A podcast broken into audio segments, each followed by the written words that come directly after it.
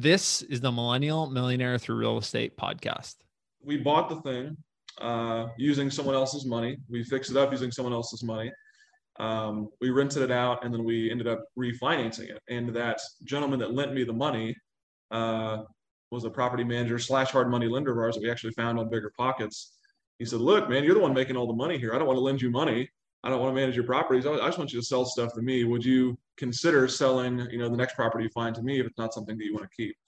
You're listening to the Millennial Millionaire Through Real Estate podcast, where we discuss tangible tips, tricks, and best practices for becoming financially free. The show is designed for people who want to either start real estate investing or for those who want to scale their real estate business. What's up, guys? This is Jonathan Farber, host of the Millennial Millionaire Through Real Estate podcast. This show is all about achieving financial freedom as fast as possible so you can do whatever makes you happy in life. For me, that vehicle was real estate, and it's how I achieved financial freedom at 27. If you want to know how I got started, my journey is presented in a YouTube video posted in the show notes, and I post daily in our private Facebook group about my favorite topics and day to day strategies. I appreciate you guys being here, and let's get started. Oh, by the way, reach out if you ever need help. I try to keep my calendar open to talk to anyone that needs it or has any quick questions. See you guys guys. Talk to you later.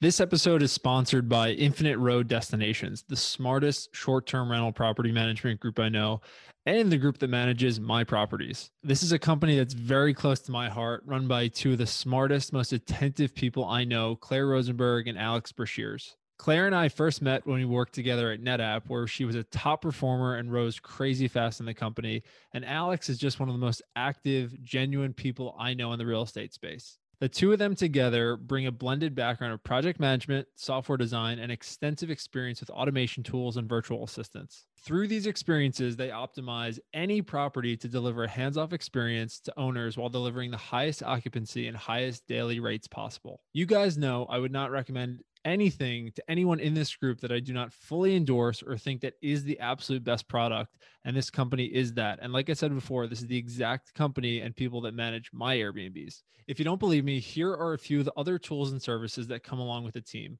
listing optimization, guest support and approval, communication and reservations, key exchange and management, dynamic pricing, welcome kit creation, listing advertising and marketing, vendor management, including cleaners, maintenance, handyman, runners, and monthly property reports. To learn more, check out shorttermmadeeasy.com or email info at shorttermmadeeasy.com. And on the forum, just mention that you heard it here or mention my name. So give it a try. You have nothing to lose, and they offer a satisfaction guarantee. And I assure you guys, you will not be disappointed.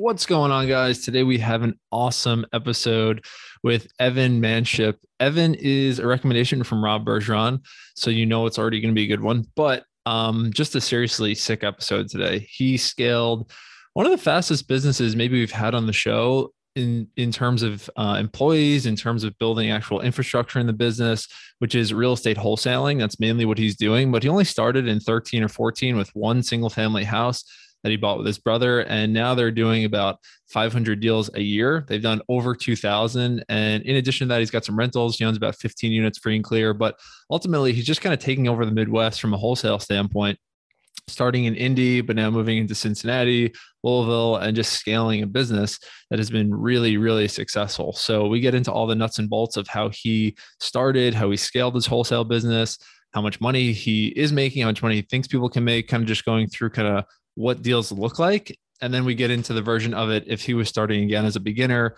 with nothing or 500 bucks out of college, living with his parents. How would he start over in the wholesale game today? Kind of going through where he's at and then how he would start over. It's kind of a cool side by side and uh, just dig into everything in between relationships, and tactics on showing properties and how you price properties and how you kind of build out infrastructure. So, a lot of good ones in this if you're thinking about getting started in wholesaling, but also if you're just thinking about scaling and operating your business to run in a professional way so that you kind of have quality of life and time back because you know evan talks about a little bit he's got his time back you know he's hired people he's got operations and he did an office tour for me actually at the end of the episode which we'll probably have to do as a separate episode but um or a separate piece of content but it's really cool what he's grown this into. It's a sick office so i think you guys are going to get tons of value out of this. The main learning i had from this is going to meetups is still so underrated. Um, and I mean that from the sense of finding buyers for your deals, finding mentors, finding money for your deals. If you go to real estate meetups, they can be in person or virtual. Um, it can make such a difference. So Evan talked about it, how now he hosts multiple meetups a month through his company and how they're consistently finding deals and buyers from these meetups, which those are the two hardest things to find in real estate at the moment. So he's finding a little hack within that. And you don't hear people talking about that as much as you used to because of COVID. Today's tangible tip. You guys may have seen I have been playing around on TikTok a lot more. Um, if not, check me out there. I will give you guys a little goodie for following or commenting on last video, doing some giveaways there. But um, content is the game if you want to get your brand out there and your name out there. And I know it's uncomfortable, especially you know for people that are more introverted. I felt very uncomfortable at the beginning, but it's so easy to grow on there compared to Instagram, Facebook, LinkedIn. Um, you can just get a lot of attention and a lot of views, and it doesn't take a lot to have one or two viral videos as a beginner, which is wild considering you can't get that on the other platforms. So my tangible tip would be download TikTok today, start following some business accounts, start following some real estate accounts, and then start creating content to grow your personal brand or your company's brand. You will be amazed at what could happen on that. So I know it's a little awkward and a little outside your comfort zone, but I recommend giving it a try and seeing what happens. All right, guys, without any further ado, awesome episode today with Evan Manship. Evan, what's going on, man? Welcome to the show. How are you? Dude, thanks for having me, Mr. TikTok famous. I'm just happy to be in your presence. Bro, are you on TikTok? I was after I saw you. I was like, God, if this guy can do it, anyone can do it. No, uh, dude, that's four like, weeks. That's four weeks, hundred G's. I've uh, we got we got into it. I don't know a couple weeks ago, whatever. Maybe we got a, our media guy downstairs kind of marched up one day and was like, Why are why are we not doing this? So uh, follow us, Mainstay Property Group at Mainstay PG. Yeah, it's uh You'll laugh. It's nothing crazy. What are you doing on there? Dancing it or what? No dancing. I'm not pretty enough to be doing that. Uh, no, just trying to, you know, same story. Just trying to uh, open up different ways for uh, real estate folks, people to really people that have been, been thinking about getting into it, and uh, just showing them that there's value all over the place, whether you're on the West Coast, East Coast, or right here in the hillbilly Midwest. There's uh, there's value all over the, the all over the place, and plenty of money to be had. So for sure, planting the seed, man. That's what we're good at. For sure. All right. So we, we, we can get to TikTok later and social media, but um, I guess a good place to start would be why would anyone watch you on social media and how you became who you are. So what, from a high level, take us back to what got you into real estate. You know, what was your maybe first deal or your beginning deals? And uh, then from a high level, if you could bring us up to speed on what it's turned into. Sure thing. Um, I guess first and foremost, uh, for a lot of folks watching, you know, we have a lot of success with people that uh, are, are just getting into it, don't know what they don't know. And I was in that exact spot uh, eight years ago, uh, nine years ago, maybe. Um, but I was a broke 23 uh, year old recent college grad. Uh, I had a finance uh, degree and knew I wanted to get into real estate. I read a book called Rich Dad Poor Dad as a piece of required reading in high school, which was awesome. Really? And uh, yeah, it wasn't like a, you know, you should read this book, it will change your life, or you know, you could learn something from it. It was, you know, we're having a quiz or the cash flow quadrant on Thursday type stuff. Yeah, it was crazy. So that was That's in amazing. high school. Yeah, so I was like, screw it. I want to, you know, I want to. Start. My mom was a math teacher, and I liked money, so it was like, okay, I'll do this finance thing. So got into finance, uh, graduated, so I want to do something in real estate. But I had hundred twenty thousand dollars in student debt and didn't know what I, I didn't know. So went to a little pretty Catholic school, Xavier University. Shout out to my Musketeers. Hmm. And um, yeah, I said, screw it. I'm going to buy a house. I have no idea what I'm doing. I just, Robert Kiyosaki said to start buying. So we started, my, I say we, my twin brother and I, who, who uh, share our office together. Okay. Um, Love it. Uh, bought our first house in 2013. And if you can imagine this, we conventionally financed a house in a very interesting area of Indianapolis. Uh, it was a $28,000 purchase price. It was already leased at 700 bucks. So I think if, if we, I go back and look, but our mortgage payment was like barely more than what I was paying like for my light bill at the time. It was like eighty dollars a month uh, for you know your payment, your interest, taxes, insurance, everything it was like eighty bucks a month. It was goofy. Um, those days have long, have long gone. But uh, that's how we get started. We bought our first house and said, why isn't everyone doing this? You know, it's leased at seven hundred bucks. Your outflows eighty or ninety bucks. You know, how many of these can we do as soon as possible? And one led to four, led to eight, led to sixteen, so on and so forth. Gotcha. And then from a high level, what has the business turned into today? What's what's your day to day? Yeah, so uh, I own operate a group called Mainstay Property Group. We are uh, Indianapolis' biggest wholesale operation. Uh, wholesale is essentially the uh, the guys who go and provide investors with off-market deals. So for 99% of the world, when they want to buy a house, they type in Realtor.com or Zillow.com, and they go to uh, the website, click on a house, put in an offer, a very traditional way. Um, same way you'd go to a grocery store and you'd buy a gallon of milk. You don't want to go and find the cow and milk it yourself. You just want to go to Kroger and pick up a gallon of milk and move on. Um, we do all the all the milking, all the cow identification, all that type of stuff, and we sell the gallon of milk to to you guys. So uh, that's what wholesalers do. Um, we wholesale five or six hundred properties a year here in Indianapolis, and uh, we got started because in the middle of buying our first couple of properties, and we were broke college kids or ex college kids um, we had one of our, uh, our, our property managers uh, who came up to us and said, "Hey, I really like that house. You know, I'll just buy it from you." And I didn't even know that was something that people did is buy it for on day one for A and sell it on day two for A plus B. And that's exactly what we did. And it's uh, it changed my life. So we made some quick money. It wasn't a buy and hold, which is what I traditionally like to do, but or thought I mm-hmm. liked to do. Um, but that's how I first learned about wholesaling, and it turned into an operation um, uh, now we have 22 people on staff. We're in Indianapolis, now Louisville, Kentucky, and soon to be Cincinnati, Ohio. And uh, we're just trying to start a little empire here in the Midwest. So love it, man. That's awesome. Yeah. All right, we're going to come back to that because I think scaling is where everyone wants to be. But back to the beginning, where I feel like a lot of our listeners are maybe trying to figure out where the opportunity is today. But it sounds like what you did at the time was kind of just jump right in. So was it an on-market deal that, that, your first deal and and you know how did you finance it? You know how did it end up going? I guess you said it also wasn't probably something that could be done today, but is there anything I guess from how you did it also that you know could be pulled and used today? But I guess just from a high level, how did it go? And maybe if you could tell us some of the details about how you got into it.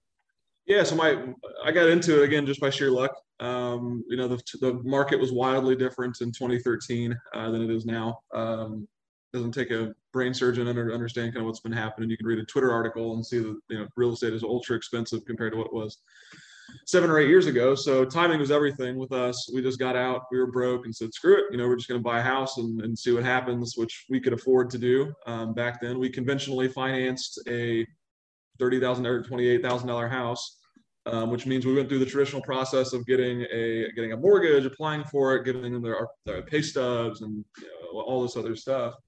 And someone somewhere decided that not only was it okay to lend to a college kid with $120,000 in student debt, but to lend a very trivial amount of money, you know, $24,000, whatever it was at the time, to a college kid with no experience. So that's how we got started on our first deal. And um, it was kind of neat because uh, while that happened, I really get to learn about all the other ways that you know that was so cumbersome and so time consuming you know we kind of we were our hand was forced into how do people that have hundreds and hundreds of doors you know how do they do it? Certainly they're not saving saving saving saving putting in a down payment. Saving saving saving putting in a down payment. There's no way it's inefficient. So uh, mm. while we did that for the first go it was really cool because it forced our hand into what we are going to do on the next you know several dozen that we ended up performing on so did you have a job at the time or did you just go straight into this and say i'm going full-time real estate great question. Um, I did. I did have a job, and uh, forgive me if I've not been super transparent. I actually ended up getting a job in in real estate. So I graduated from from X uh, in 2013 uh, with a finance degree, and I told myself, you know, I wanted my first gig to be real estate related, and that was very. Um, the longer I went unemployed, the the, the very the, it became much more vague on what real estate related meant. Um, mm-hmm. But I ended up getting my first job. I worked with a tax consulting group here in Indianapolis that did property tax work. So uh, I had a nine to five, but uh, I was driving to work early. I was leave the house at like five or six, get to the office at you know, six or seven, and just do my own stuff for an hour, hour and a half, just underwriting deals. You know, flying around, looking at you know what's on the market. You know, understanding what property taxes were, how insurance worked, different players in the city. Then I'd stay, you know, after my job concluded at six, whatever, you know, I'd stay till eight or whatever every night, and then drive home at nine. So I was a college kid. I didn't have any kids or any responsibilities. I was living at home. You know, it wasn't uh, uh, very heavy lifting for me. I could get away with doing that, but had a job and then just said, screw it, I'm gonna start buying houses and see what happens. And we got really lucky on our first one. Okay, I gotcha.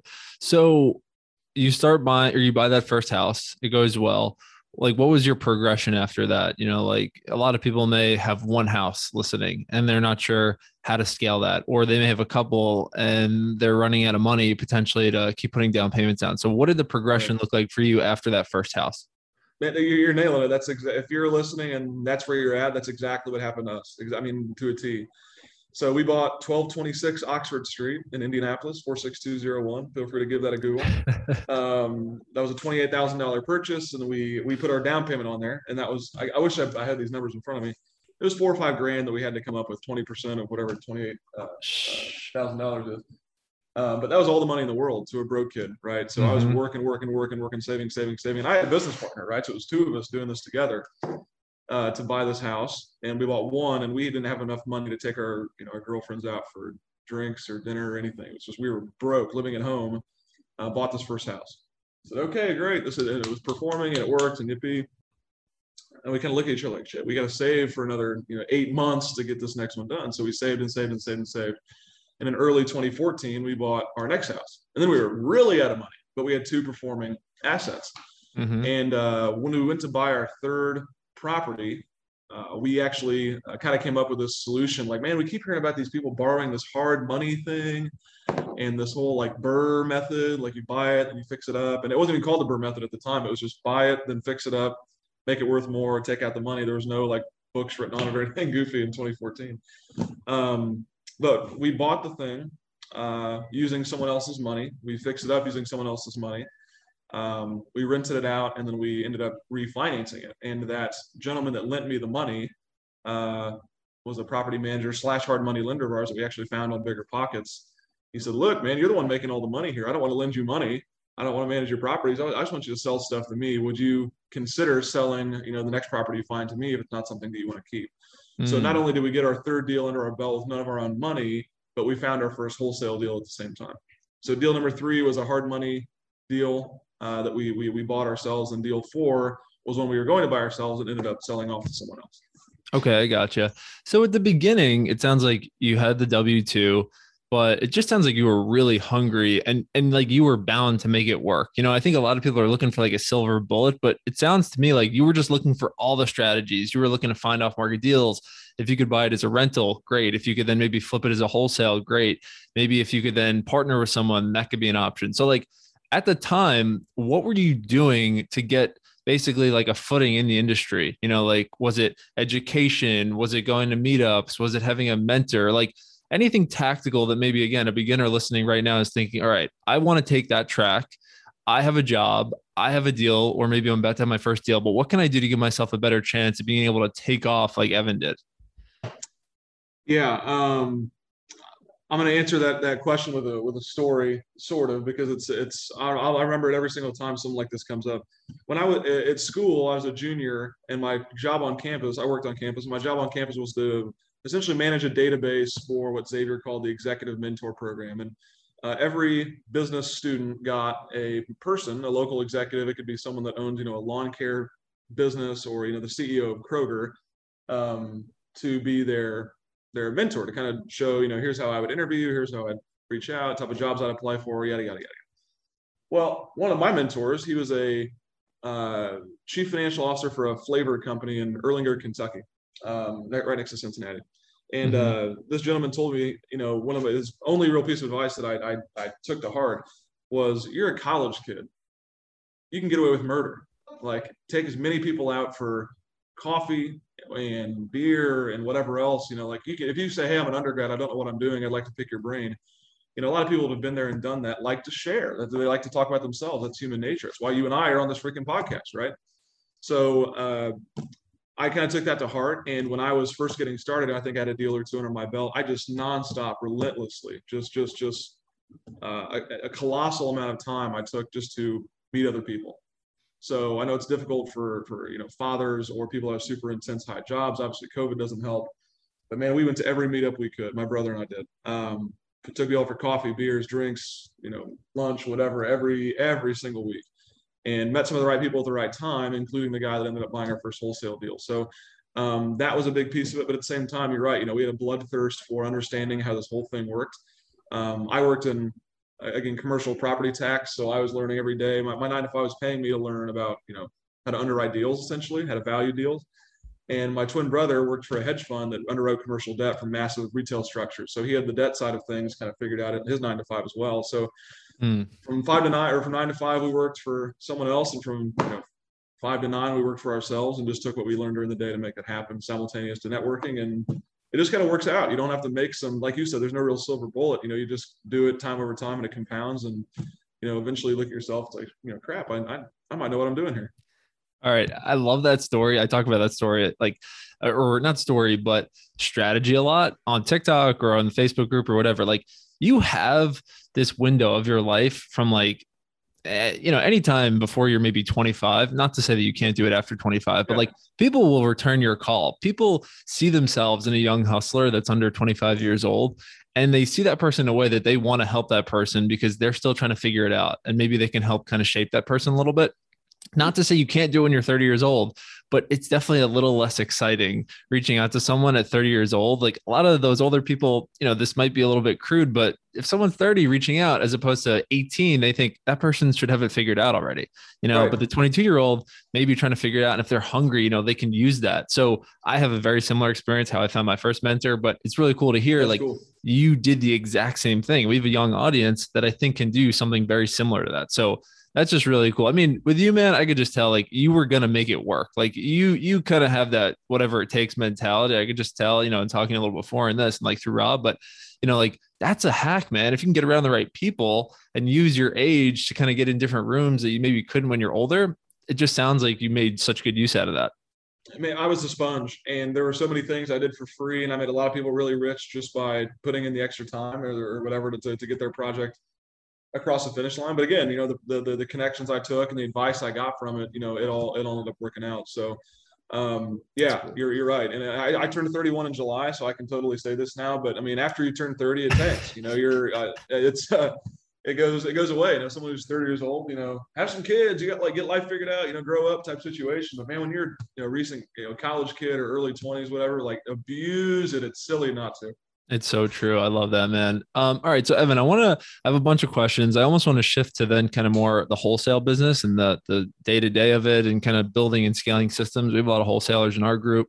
Um, so from a high level, you kind of explain what wholesaling is, but can you just give it a quick blurb, kind of, you know, how you think about it and what it what it really means in the simplest version? I know you mentioned the dairy farmer. Um, so for someone that doesn't understand wholesaling, what is wholesaling and how do you make money from it? Yeah, great, great question, and we get it all the time. So I use the example of uh, you know a, cow, right? If someone wants to buy a gallon of milk, they don't go find a cow and then milk it and pasteurize it and put it through the thing and get it FDA approved. No, they go to the grocery store and they buy a gallon of milk. Mm-hmm. Um, same way, if someone wants to buy a house, they're not going to go knock on doors and send postcards and text messages and do the negotiation. No, they're going to get on Zillow.com, click on a house, and send an offer, right? So wholesalers provide uh, kind of the, the, the dirty, nitty gritty, um, true organic sourcing of uh, real estate deals for investors. Uh, we do the dirty work. We were, we were the ones sending postcards and uh, advertising online and the, the signs you see on every intersection ever anymore. We buy houses cash. Um, that's what wholesaling is and does. We identify projects for other people. So you don't mm-hmm. have to. So, and we get paid a fee to do it. We've been doing it since 2014 and the business has gone nuts as the market has. All right, so let's dig into some of the nuts and bolts of it. At the beginning, how were you finding deals, and how are you finding deals today? Uh, I'll talk about today first because honestly, I forget how we were finding deals back in 2014. I had no idea what I was doing.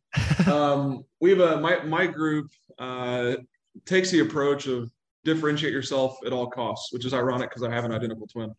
Um, but do everything different, right? So we have a, a, massive online presence. We have a cold call team that we own and operate here out of Indianapolis. Uh, that they do all they do is nonstop cold call individuals based on the data we pull. But we have our data manager is in house. We have a cold call team in house. We have a, we send outbound SMS text messages here in house. Um, we don't send the traditional letters because it's cheap and anyone can do it. So we want to do things that are a little bit more uh, different. That you know. Uh, we'll differentiate ourselves from maybe some of the, the new guys trying trying to get in. So um, no offense to the people that are watching, but uh, every one of their brothers sending letters. So my encouragement would be, uh, if you're going to send a letter, fine, but make it different than the next guy because they're going to get you know, stack them? How do you set yourself apart? Mm. Um, in 2014, to kind of go back to your previous question, John, that's really all we knew how to do, right? Just send letters and people call you and whatever. And the market was just massively different back then. You know, people didn't get eight letters; they got one. And then they said, "Oh, this guy wants to buy my house. I'll call him and sell it to him." So, again, the market's been our friend. That's that's no secret. We really picked the perfect time to start this whole thing. But um, as the market shifts, your strategy needs to as well, and that's essentially what we've done. Okay, I gotcha. And as far as you know, like picking um, areas or pulling lists, I assume now you're at the point where you're pretty much. I, I, could be wrong, but I assume you're pretty much just buying the whole market. You know, as far as records go, and then just hitting it hard. Or are you still a place where you're being more specific with neighborhoods and types of lists you're pulling? Um, you know, to start going outbound to. Yeah. So Clay uh, handles a lot of the. Uh, uh, Clay, my twin brother, my business partner, handles a lot of the uh, seller identification. I work kind of on the back end, but uh, I do know we've had the entirety of uh, Jefferson County being Louisville and Marion County being Indianapolis records for for a long time, um, mm-hmm. where we can just blast and, and, spray as much as we can. But uh, you know, for us, it's it's kind of nature of the beast. When you do this for eight years, you know there are only so many houses in, in Indianapolis to to contact, so you kind of you know aggregate it all by by nature of what you do. But for folks just getting started and maybe trying to give this wholesale thing a, a shot, or maybe just buy and hold guys that want to identify their own deal instead of paying you know greasy wholesalers like me a fee for doing so. Um, I my recommendation is pick a a zip code, pick a census tract, pick a neighborhood where you can really uh, take more of a sniper rifle approach as opposed to a, you know a Gatling gun of just you know send it all out and see what happens. Mm. Uh, it gives you a better way to negotiate if you know the streets and houses you know as, as intimately as you do. And the same goes for buyers, especially if you're out of state, right? Like if you you can make more educated, uh, competitive offers if you know everything intimately well, as opposed to trying to know Indianapolis. You know, if you can hone in on you know Warren Township or Lawrence Township or you know, Southern Broad Ripple, where we are here, um, it goes a, a, massive ways with uh, with understanding how that works. It makes you more competitive. So mm-hmm. uh, I feel like I'm rambling now, but that's what we did when we were younger. We picked a a handful of investors would do exactly what they want, and we went out and found that. Uh, not the other way around. We, we we picked the person and found what they wanted, as opposed to finding the property and blasting it to everyone else. That's interesting. I haven't heard that approach, but that makes total sense. You know, like you need to be able to sell whatever you find, so you might as well start with what your end buyer wants, which is you know pretty logical. Um, and in 20, 2014, 2015, it was a lot harder to find a, a buyer maybe than it would be now, but uh, that's what we did. And again, it was just more proof of concept. You know, oh shit, you know, you heard those those manship guys, they're starting to wholesale too. And then you know, again, it just builds on itself. Totally, it's so true, and it's such a collaborative industry. So you send out outbound, you're cold calling, texting, maybe you know, sprinkling a little direct mail. Um, and now let's say you're getting you know leads. So for you day to day now, what does your process look like of when the phone starts ringing or people start filling out online forms? You know, like how are you handling and processing you know inbound leads to know one if they're good deals if they are good deals how do you kind of analyze them and move forward with those? Because you know it sounds like a good problem but i think for a lot of people even when they get leads coming back it's like an oh shit moment like oh i got what i wanted but i don't even know if it's a good deal. I don't know what to do with it. Yeah. Man this business will never surprise i mean even folks that have a relatively successful business like me um, there's still the issues we bump into all the time where it's like, now what, right? We'll try something new. Now what? So and so's out on vacation. Now you know. Now what? So there, there are always going to be surprises, and I keep what what what wakes me up every day is like I'm sure Google, Apple, all these massive companies have the same thing, like now what type situation. So it's not mm-hmm. a bad thing so long as it's fixed, and that's what we aim to do as business owners is fix professionally, put out fires. So for us, when when we send outbound stuff, right, um, we spend X to send things out. We expect X plus Y to come back in. Um, we have a what we've found to be the most successful is to train people in house um, to what we call process leads. They're called lead generation specialists. We have six of them downstairs, and all they do all day long is work with our cold call team, which is totally hireable and outsourceable. So when you hear me say cold call team, uh, anyone that's watching this can hire cold callers to call on your behalf. It's extremely easy. There are many, many, many companies that do it um, reach out to John or I, we can point you in the right direction. Um, but we have our cold call teams proprietary to us, and then they work with the, the, cold call team to process the lead, clean it up, polish it up, and make sure it's something that makes sense for our acquisitions guys. Um, mm-hmm. Where we found the biggest disconnect is acquisitions or our sales team, the guys who are actually putting pen to paper with the seller, expect something worthwhile. and uh, oftentimes they don't know what that is. They can't highlight uh, motivation or pain points or anything that would make a property worth pursuing on our end. So we've essentially put a, a, line of people between our acquisitions team and our cold call team that serve as a syndicate, uh, which is a fancy word for middleman to make sure that these people do their job, make sure that the acquisitions guys get what they want. Mm-hmm. So I would, I think the best way for a starting person to figure this out is, man, like talk to your buddy about it, figure out if you can uh, partner up on some of these deals, pay, you know, uh, your buddy you know, a percentage of whatever deal closes up. Um, and make sure they can have uh, an understanding of what's going on and make sure that you know you guys all are on the same page of what you're signing up and aka what you're selling so mm-hmm. uh, that's what we do it works for us but obviously everyone's got different different systems we just we want to make sure that when we go and we talk to the seller, we know exactly what's happening so we can make an educated, differentiated approach to, to getting their property bought. Totally. So that makes that makes complete sense. So I guess just kind of like clicking into that a little bit. So a lead comes in and you know hear a lot of people talk about oh you want like a, a you know all the different rules of like calculating ARV or backing into an offer price. Um, you know, at what point do you start thinking about or your team starts thinking about offer prices um, relative to you know locking a property up or do they need to see it first in order to to do that? Like what is what does that process look like for your business? Because i know also some people they never see it they're making offers sight unseen or they're sending kind of like an inspector out to just take pictures and lock it up. So you know again what does that look like for you? Uh, my business is going to be a lot different than other folks. Um, when I first started in in this or whatever, we had one acquisitions guy, and he was doing appointments, what we call appointments for every single property. Go out, shake hands, kiss babies, take pictures. Let me go back to the office, put together some numbers, and we'll send you, a, you know, a formalized piece of paper. You know, the market is really dependent on how your business should run um, and what you know sacrifices you need to make or not make to to make something work we started realizing about 2017 that you know we didn't want to get beat by folks that could essentially buy from behind a computer.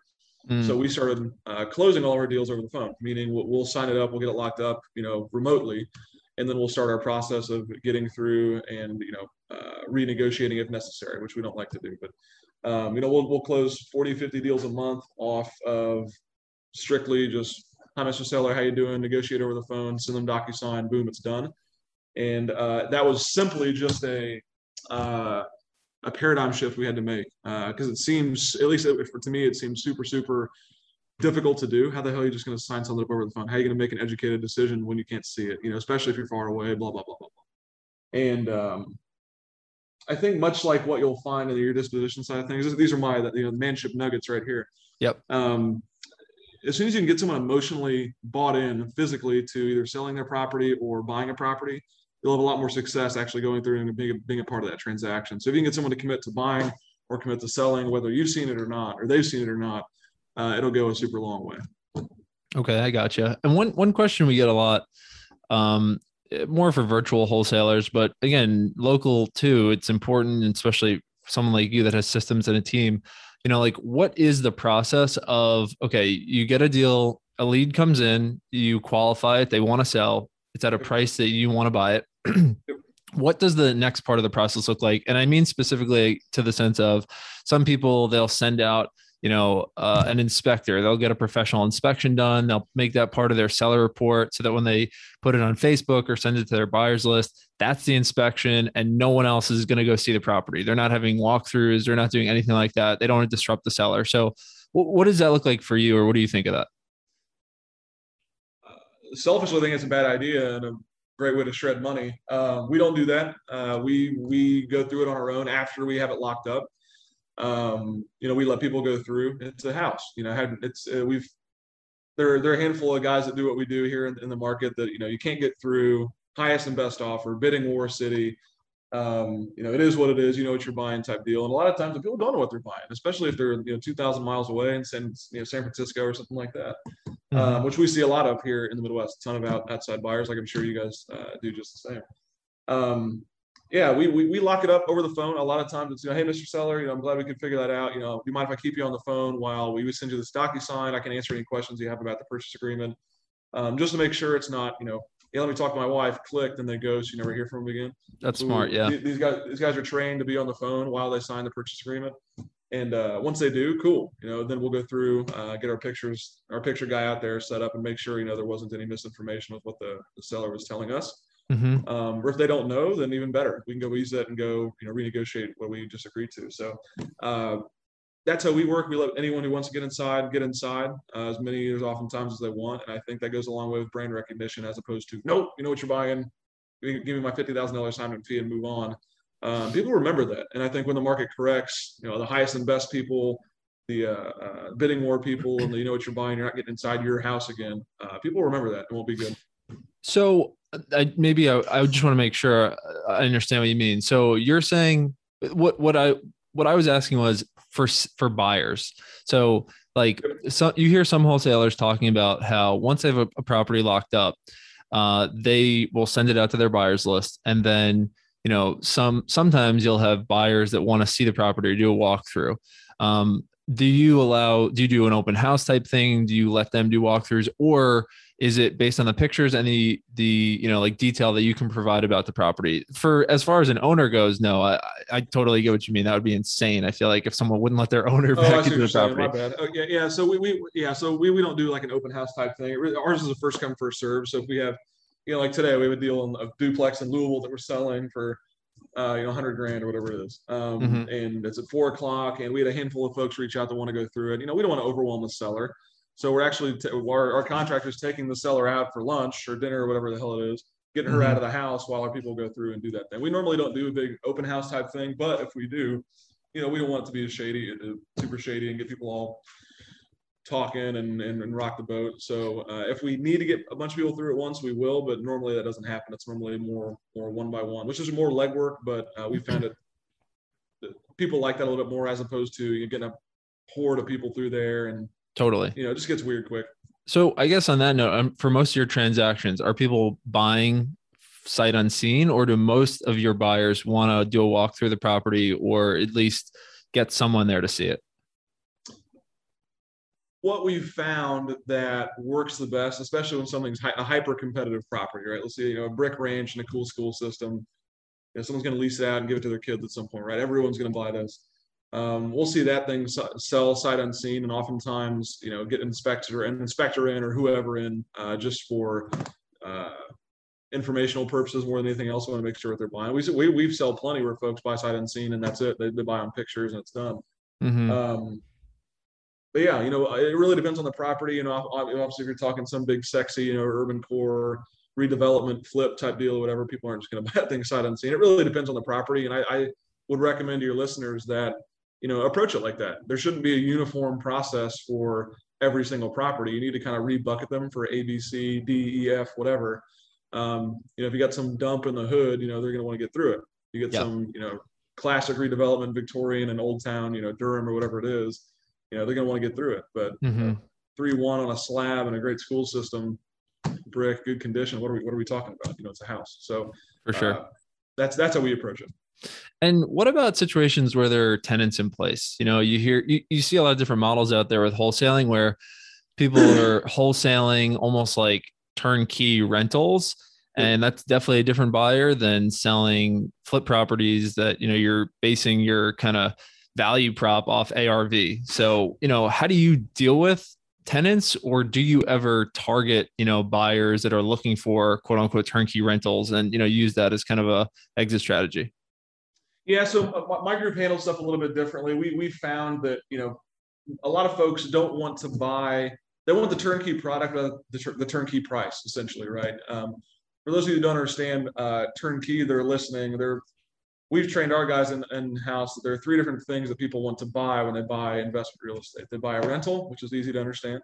They buy a flip, which is even easier to understand and there's kind of a weird in between, a hybrid of the two, if you will, uh, a rental and a flip called a turnkey property. That means their property's sexy, it's done, it's been rehabbed, there's a tenant inside of it, it's performing, but someone's going to buy not necessarily that house, but that income stream more than they are going to buy the, the, the property. So they want something that's easy, delivered, performing, done, right?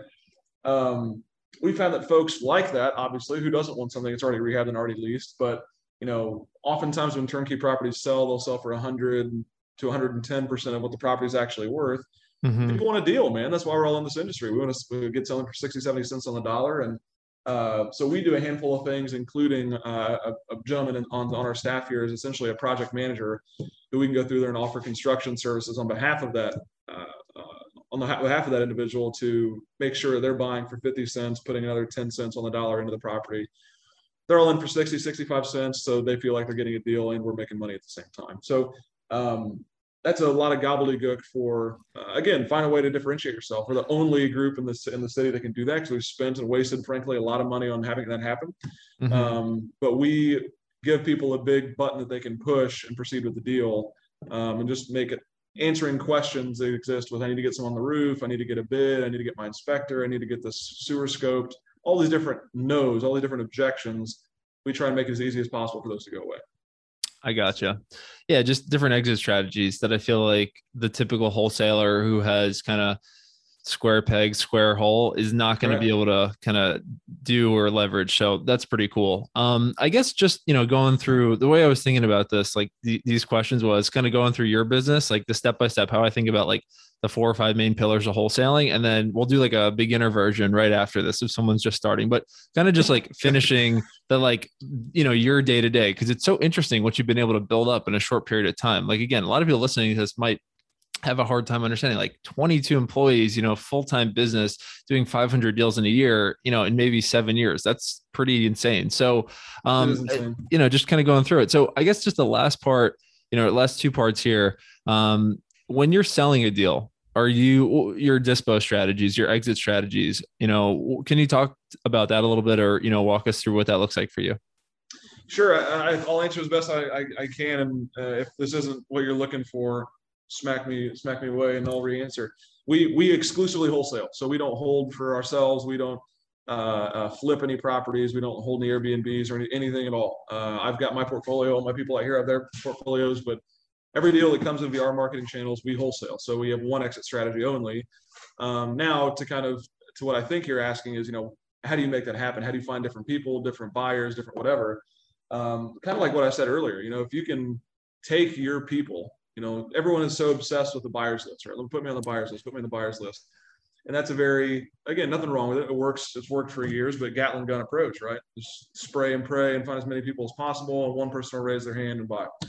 For sure. It's great, but it, it, doesn't build your brand. It doesn't personally or your company. And uh, really, if you can do well by one or two people, as opposed to you know guys you don't know that ended up some VA scraped a list and put them in a buyer's list, um, we found that you know if you can offer other services other than just finding a deal, um, it really opens up your breadth for people to want to work with you. So we have a hard money, hard money, private money uh, shop we work with. We broker loans for. We have a construction service that we offer folks. We have an inspector in house that can go out and, and you know answer questions things like that so uh, it's it's obviously when you're just starting out it's it's tough to do but i'm telling you right now any any idiot anyone with a single digit iq can can broker hard money. It's the easiest thing in the world. So if you can find a way to get your people or maybe some you know jerk on the street money to buy your deal you become that much more marketable. And that's what we've done to really bolster our exit strategies in our department at least.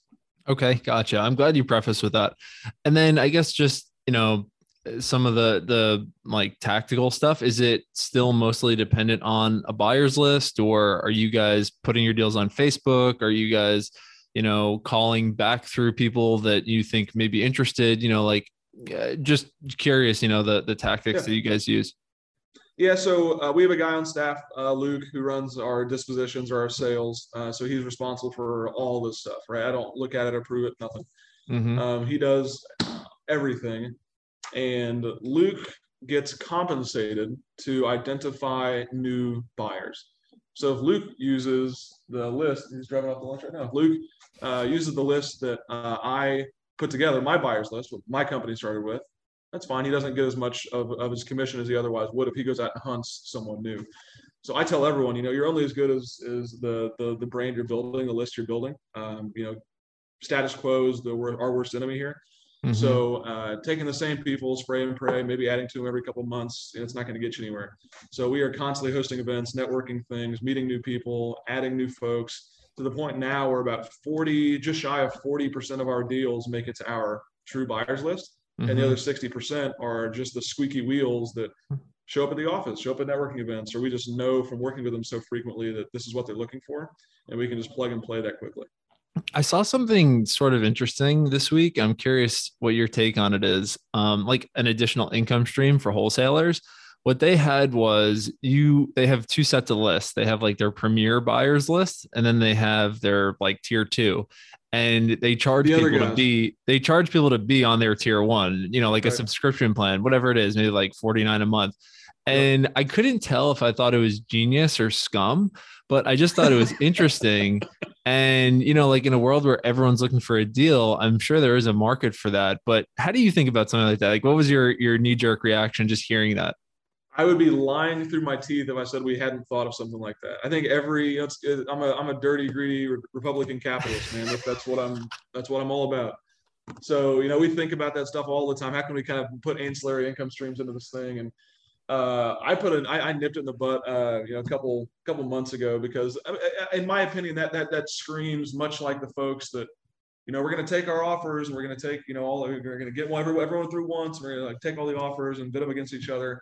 Mm-hmm. You know, it mm-hmm. just it's it's poor form when the market corrects. You know what I mean? You're gonna have a ton of people unsubscribing when the market tanks, and then you're just going to be that asshole that charged me 50 bucks to get deals for everyone else. So totally. Um, I might be wrong. I might be right. I don't know. I just, I want to be the guy that whether it's 2008 or today, that people can look to and say, man, you know, Manship did me right. And did he could he, you know, did he punt on maybe another five grand over, you know, 10 grand, 20 grand, 20 grand over 10 years is nothing.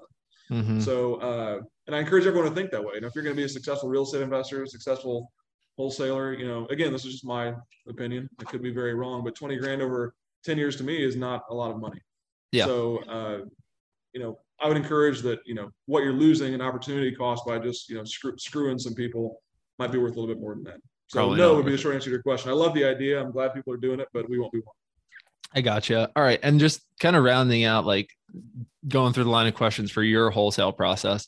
Um, I feel like this in a good way may be hard for you to answer because at this point now i feel like you're really good at building systems and you've put people in place to be successful but um, any tools or softwares or systems that you use in your business every day that you know you recommend or they basically drive the business to make things work yeah uh, that's a great question uh, really good question especially for you folks that are just you know you've done a couple deals and now you need to start putting some things together to make it easier for you to communicate um, we were on a, a, product called Podio, and certainly everyone's heard about it. Anyone that's watched any YouTube videos was on it. We were on that for uh, years and years, and it's a great starter product. There's a gentleman named Don Tilling uh, that has a product called Beast Mode.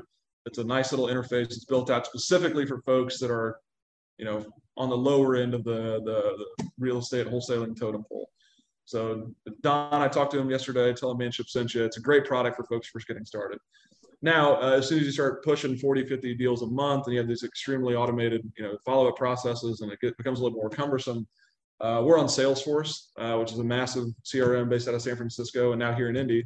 Um, but they're kick-ass and they they are uh, comparing, you know, a three-year-old T-ball to the New York Yankees uh, from Podio and Salesforce uh, concern. So uh, when you get to that point, uh, if you feel like uh, you know forking out 30 grand, 40 grand a year for for Salesforce, do it.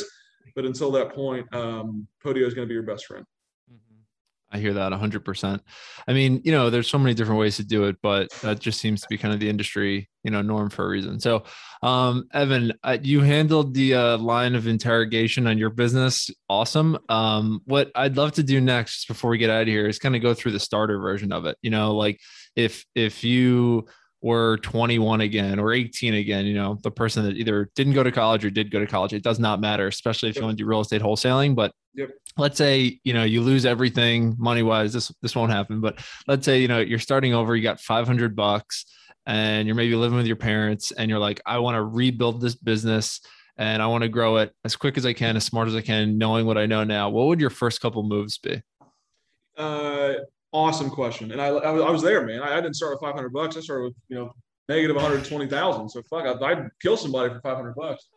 Uh, I live with my parents, man. I, my is now uh, one of our 22 folks here in the office, and uh, uh it gives me goosebumps to tell a story, man. But like, I didn't grow up with anything. I was poor and never. My, my mom's a teacher. My dad was some pencil pusher for a massive company here in Indy, and uh, I live with my parents. They were gracious enough to let me let me live there, and I didn't see it as sponging off them or you know not cool or anything like that. It was just I got a good relationship with my folks and I live with my parents. That's the first thing I would do just to combat the biggest cost you have. Mm. Um, if you can't do that or aren't fortunate enough to do that, that's fine. But you gotta you gotta be humble enough to just hang up the cleats and say, you know, what's more important? You know, do you want to live in some kick-ass part of town, um, go out for drinks and, and, and do that type of thing, or do you just want to, you know, uh, shelf, you know, ten thousand hours of your life for you know the next you know 100 years essentially. So that's what I did, uh, and it worked out for me. But I with mom and dad. Then I subsequently bought uh, a house hack. So for you uh, beginners, I'd strongly consider looking into what house hacking is um, buying a multifamily property, um, less than four units, and living in one and leasing out the others. It combats your mortgage payment to the point where you have no outflow for your housing and you're building equity simultaneously. So, um, really neat thing. That's what I did. Worked, it worked out really well for me. But as far as wholesaling specifically goes, or getting involved in deals specifically, uh, one of the other couple guys I, I, I met from just existing uh, was a gentleman named Larry Mitchell. He was the president of the Metropolitan Indianapolis Board of Realtors. Um, I just approached him after some event, like, "Hey, you're awesome. I'm poor. I don't know anything. Can you teach me some stuff?" And he's like, "Yeah." And he said, you know, when you're 21 or uh, 81, you know, you have to kind of look at yourself in the mirror every day and understand where you stand on the three T's. And everyone's mm. got some dumb. I feel like an old man saying that's got some dumb acronym or something, but this one actually hit home with me. And the three T's: time, treasury, talent. Uh, mm. Uh, understand where you fit in, what you can. Uh, every deal, every project, every business needs those three things. Where do you fit in? And when you're 21 and you got 500 bucks, obviously you have no freaking treasury, right? You got 500 dollars, it's nothing. Um, but you have a whole lot of time. You can put in the time. You can go run these errands. You can go check out these things. You can check on properties exist. Go network. Blah blah blah. So, and you obviously, no offense, have no talent. So you have no treasury, have no talent. We get all the time in the world. So exist and use that one T that you have access to and just pour gasoline on it, man. Exist, be a sponge, meet these people, hang out, run errands for them, pick up your freaking phone. Mm. Um, you don't need to start sending mailers right away or jump into texting or anything goofy, but just exist, be a sponge, use that T that is time uh, so you can build up your other ones, treasury and talent simultaneously. Yeah, so true. I mean, the, the, after talking to so many people on this, you know, uh, and, and doing it myself and just kind of thinking through all the different ways you could do it, like, getting around the right people, it's so trite, it's so cliche, but like it's the hack. Like if you're 18 years old and you can bring someone value or pay them to get around them and learn right. what they've taken 15 years to learn, like that is the hack. Like you don't need to make money in your first year, two, three years. Like it doesn't matter. It'll compound, it'll grow. But like the experience and the knowledge and taking that sponge mentality that I remember you were mentioning earlier, like that is it. Now that's hard for a lot of people to hear that in kind of entitled 2021 America, people come out of college and think they deserve to be making 150 grand. You know, they're in for a rude awakening when you know they get to the marketplace. But like, you know, that is is the thing. Like, just such a common theme of this podcast. So it's just so refreshing to kind of kind of hear you say that. So well, and, and, man, I was there. Like I was there, and I remember thinking out loud, and like much like you were, you know, like oh, go put in the times, go put in the times, go put in the time. It's like, man, I'm not making any money. You know what I mean? Like, what? Why am I going to continue to do this? I can see no direct fruits from labor. And especially in this industry, man, uh, if you're 18, 20 years old, uh, even like you said, I agree, sub 25, and you can just put one foot forward. That is the foot forward that you need to. You can pedal a bike to a meetup and exist there, and that will build your net worth. You won't see it, but that's going to be it. I, I, I can't say that loudly uh, enough. And uh, again, it worked for me. Obviously, it's worked for you. So I'm hoping that, that if there's one takeaway from this whole thing, time, treasury, talent, everyone here has got the time. Um, I'm getting ready to be a dad in three hours. So uh, not three hours. Depends on how depends when this goes. A couple days. Oh my god. Yeah, I know, I know, I know. Uh, so I may not have the time, but man, if you're 20 years old, 25 years old, you have the time. Just make it. That's amazing, Evan. Uh, this has been so fun, man. And and I gotta Rob has has delivered again with another great uh, introduction, man. Good, man. Rob Bergeron, friend of the podcast. So, uh, Evan, just just uh, before we get you out here, what's the best way for people to learn about what you're doing, get in touch, check out your deals, maybe be on your buyers list, all that? Uh, I'll give the thanks for again for, for having me, man. Thanks for uh, shouting up. Let me let me shout stuff out. Uh, we're super easy to find, and we're the most boring, vanilla, steady Eddie hillbillies in the world, man. Indianapolis is the most boring city in the world, and we like it that way. So uh, we're super easy to find. Mainstay Property Group is my group uh, at Mainstay PG on Twitter, Facebook, Instagram, all that jazz. Um, super uh, TikTok too, by the way, up up on TikTok now, which is terrific. We got to collab Um, on TikTok. We got to, we should do some live content, you know, maybe some We should. Instagram or TikTok or whatever. I'll, I'll you know, regardless. But okay, Yeah, so is it all the it's all the business name on all those or is it your name too? It's, if user if users mainstay Indianapolis, it'll pop up. Uh, Okay. Feel free to follow me personally, but the, the company is really what gets it all done. Okay. Um, and really, we have. If you ever find yourself in Indianapolis, we have uh, a couple of network, network events every month. Uh, in fact, on Friday we had a, a something called Food Truck Friday, where we have a couple food trucks in our parking lot show up, and it's just free beer, free food for everyone to That's get awesome. together and network because we believe, believe so strongly in time, not just for other folks, but for us too. You know, we had someone bring us a deal, us 18 year old kid. I don't just make this up, Casey, bring us a deal. Um, you heard about Food Truck Friday, just the same. So it works for me. It works for you. Uh, find yourself in Indianapolis, swing by the office. We'd love to uh, buy a drink if you're 21 or coffee if not, and hang out. All right, bro. That sounds great, man. We'll link all that. And uh, thank you again for coming on, man. This was so fun. And we'll make sure that people uh, find you if they get out to Indy or find you on TikTok now. All right. That's right. Look, if you can't find us on TikTok, it's John's fault. You heard him say it. Uh, all right, bro. Thanks for the Thank shout you out, man. again. Appreciate it. Thanks All for the right. time. Hey, you millennial millionaire. Are you looking for help getting to the next level in real estate? Are you looking for accountability and strategy to achieve your goals? If so, Jonathan is now taking on one on one students and opening a few spots in his private mastermind. It's affordable and welcome to everyone.